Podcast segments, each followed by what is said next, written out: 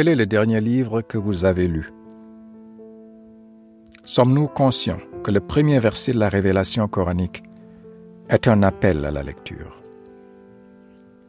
Comprenons qu'il faut lire le Coran et aussi lire autre chose que le Coran pour mieux comprendre le Coran. Je vous propose aujourd'hui un rappel sur ces deux questions.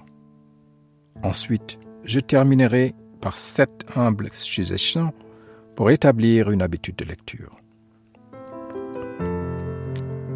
23 ans avant sa mort, le prophète sallallahu alayhi wa sallam, ayant juste atteint ses 40 ans, s'était retiré dans la quiétude de la grotte Hira, de la montagne Jabal al-Nour comme il aimait le faire, pour méditer sur la création, réfléchir sur l'univers.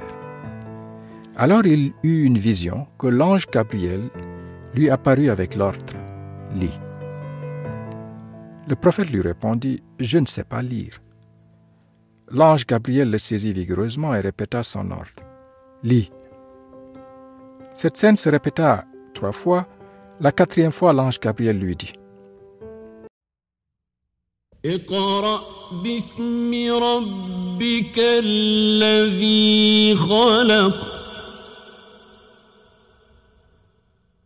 خلق الإنسان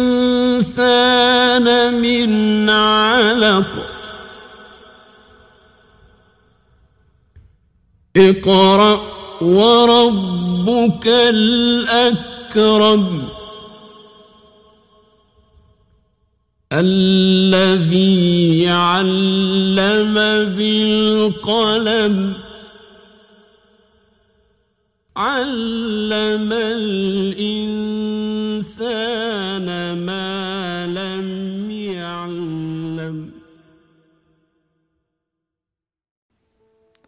Iqara bismi rabbika allazi khalaq. Lis au nom de ton Seigneur qui a créé. Khalaq al-insana min alaq, qui a créé l'homme d'une adhérence. Iqra wa rabbuka al-akram. Lis, ton Seigneur est très noble. Allazi allama bil qalam, qui a enseigné par la plume. Allama al-insana insana ma lam ya'lam. Qui a enseigné à l'homme ce qu'il ne savait pas. Il est sublime de constater que le premier verset de la révélation est un appel à la lecture.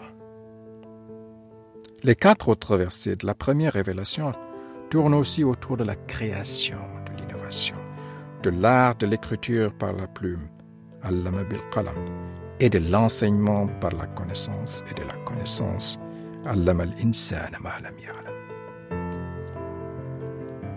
Ainsi, en cette nuit du destin, commença donc la révélation coranique, une révélation qui fonde le mystère du Coran. À partir de cette première révélation, le prophète reçut pendant 23 ans d'autres 6230 versets jusqu'à sa mort en 632. Trois mois avant sa mort, le prophète prononça son dernier sermon. Alors, il y confirmait la fin de sa mission prophétique. Il y magnifiait aussi ce qu'il nous lègue comme héritage en ces termes. Ô peuple, Écoutez-moi attentivement, car je ne sais pas si, après cette année-ci, je serai encore parmi vous. Écoutez donc ce que je vous dis avec beaucoup d'attention et transmettez ce message à ceux qui ne pouvaient être présents parmi nous aujourd'hui. Raisonnez bien au peuple et comprenez bien les mots que je vous transmets. Je laisse derrière moi deux choses, le Coran est mon exemple. Et si vous les suivez, jamais vous ne vous égarerez. Le prophète a certes quitté ce monde. Ses paroles, dans son dernier sermon, doivent demeurer bien vivantes dans nos cœurs. Particulièrement quand il dit Raisonnez bien, raisonnez bien au peuple, et comprenez bien les mots que je vous transmets. Je laisse derrière moi ces deux choses. Le Coran est mon exemple, la Sunna. Et si vous les suivez, jamais vous ne vous égarerez. Le prophète nous appelle, nous rappelle, juste avant de quitter ce monde, à raisonner et à comprendre le Coran. Le Coran qu'il dit nous laisser comme le plus important de son héritage. En ce sens, le Coran est une bénédiction. Dieu lui-même nous dit la même chose. Dans le verset de la sourate 38, le verset 29, il nous dit ce qu'est le Coran. Il nous dit aussi pourquoi il nous a envoyé le Coran.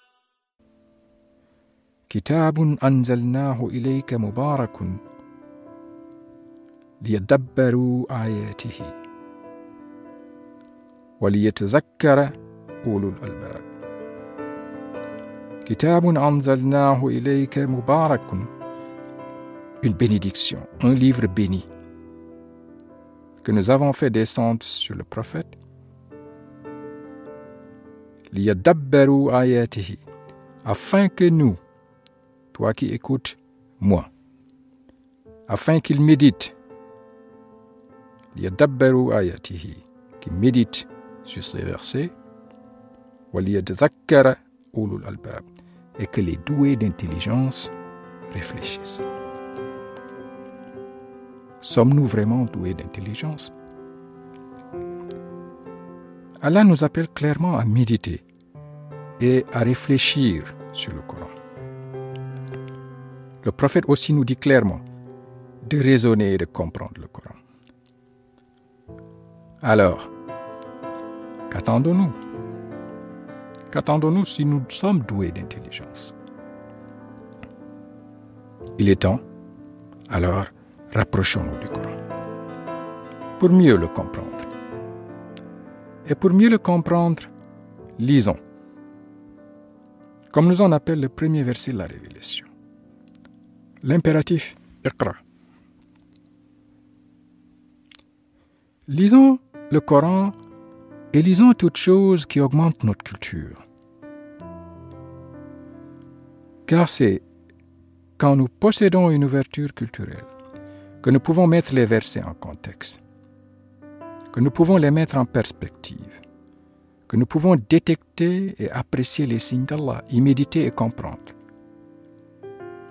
c'est avec une intelligence culturelle que nous sommes aptes à voir la puissance, l'intensité, l'étendue et la profondeur du message coranique. En établissant une habitude de lire, de lire ce qui est beau, bien, nécessaire et vrai, nous aurons assez de nourriture à réflexion et nous serons en mesure de remplir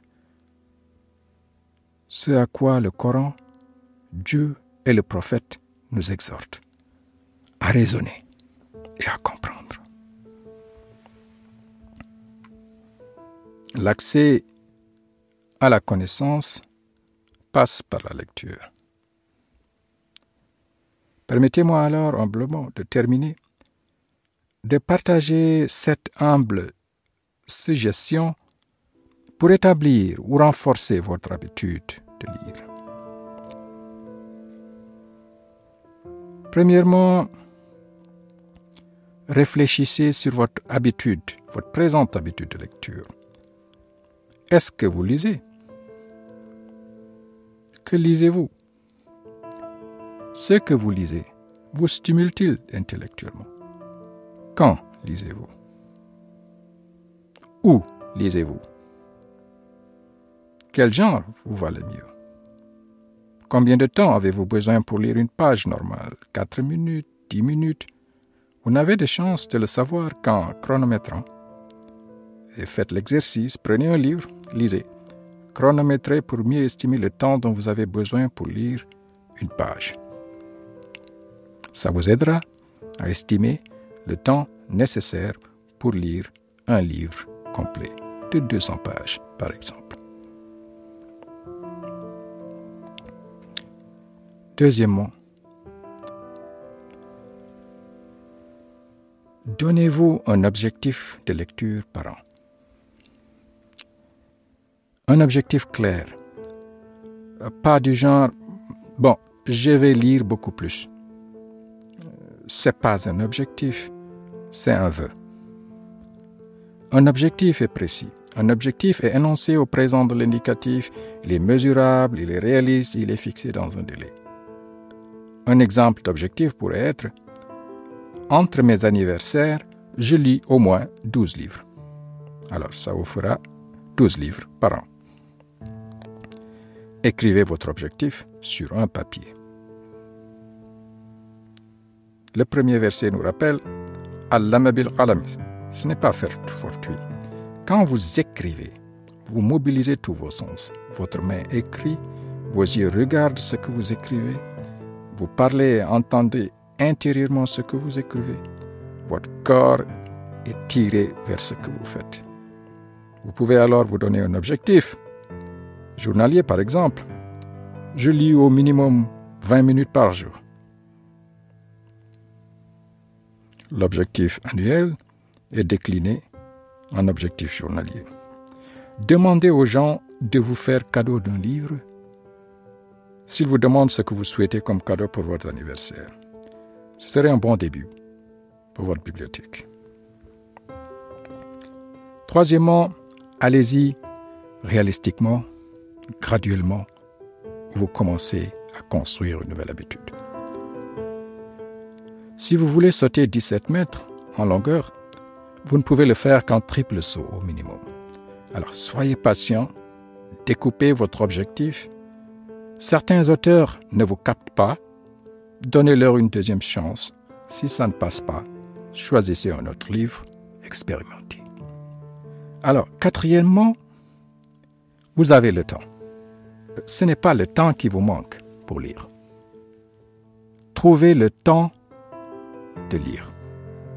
Si je vous demande de me dire quel est le nombre d'heures que Dieu vous donne en cadeau par an, vous avez 1% de chance de me répondre correctement sans calculer ou demander à Google.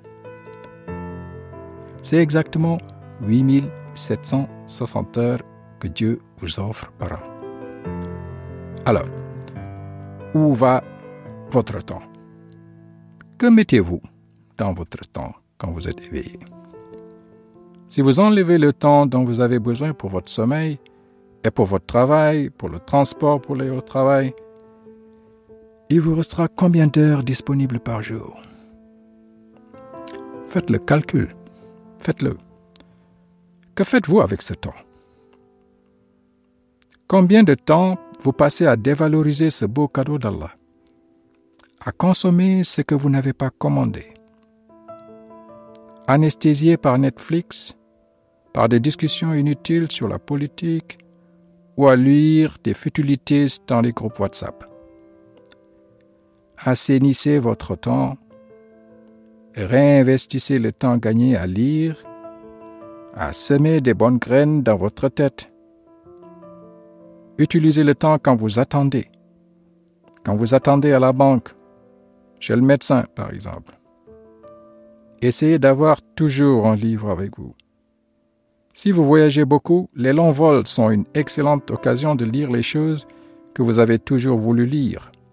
Vous pouvez renoncer au film durant le vol, par exemple. Cinquièmement, créez une liste de livres que vous voulez lire. Ayez un bon mix dans votre liste annuelle de livres à lire. Essayez au moins une ou deux biographies par an. Biographies de personnalités qui ont marqué l'histoire. Vous verrez rapidement qu'il y a des traits communs d'habitude dans leur façon de penser et d'agir. Vous verrez pourquoi ces personnes ont réussi à produire des résultats qui ont fait leur réputation.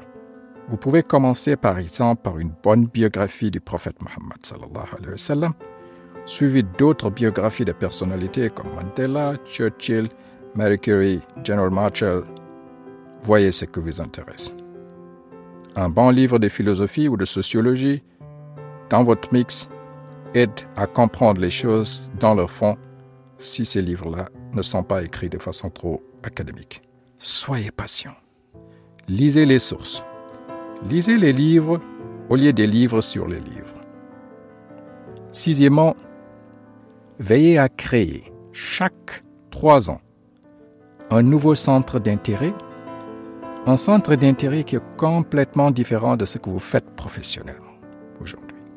Vous pouvez apprendre une autre langue. Vous pouvez vous exercer à la poterie. Vous devez apprendre l'arabe coranique, par exemple. Si vous êtes ingénieur électronicien, vous pouvez, par exemple, vous intéresser à, à la biologie des poissons.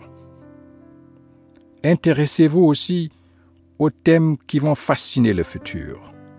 La bionique, l'intelligence artificielle, l'Internet des choses, par exemple. Apprenez à programmer, par exemple. La palette est vaste. La palette est vaste. Expérimentez. Si vous créez un nouveau centre d'activité tous les trois ans pendant 30 ans, j'espère que vous écoutez ce podcast en étant jeune, voyez quel horizon vous vous offrez. Vous quittez la superficie. Vous pouvez atteindre des degrés d'expertise et vous ouvrir de nouvelles opportunités. Peut-être que vous écrirez des livres un jour. Septièmement et enfin, aimez les bons livres et les bonnes personnes. Aimer les livres, c'est bon. Connaître de bonnes personnes est aussi important. Alors, cherchez la proximité d'avec des personnes intéressantes. Des personnes auprès desquelles vous pouvez apprendre. Des personnes qui peuvent vous tirer vers le haut. Des personnes avec une mentalité positive.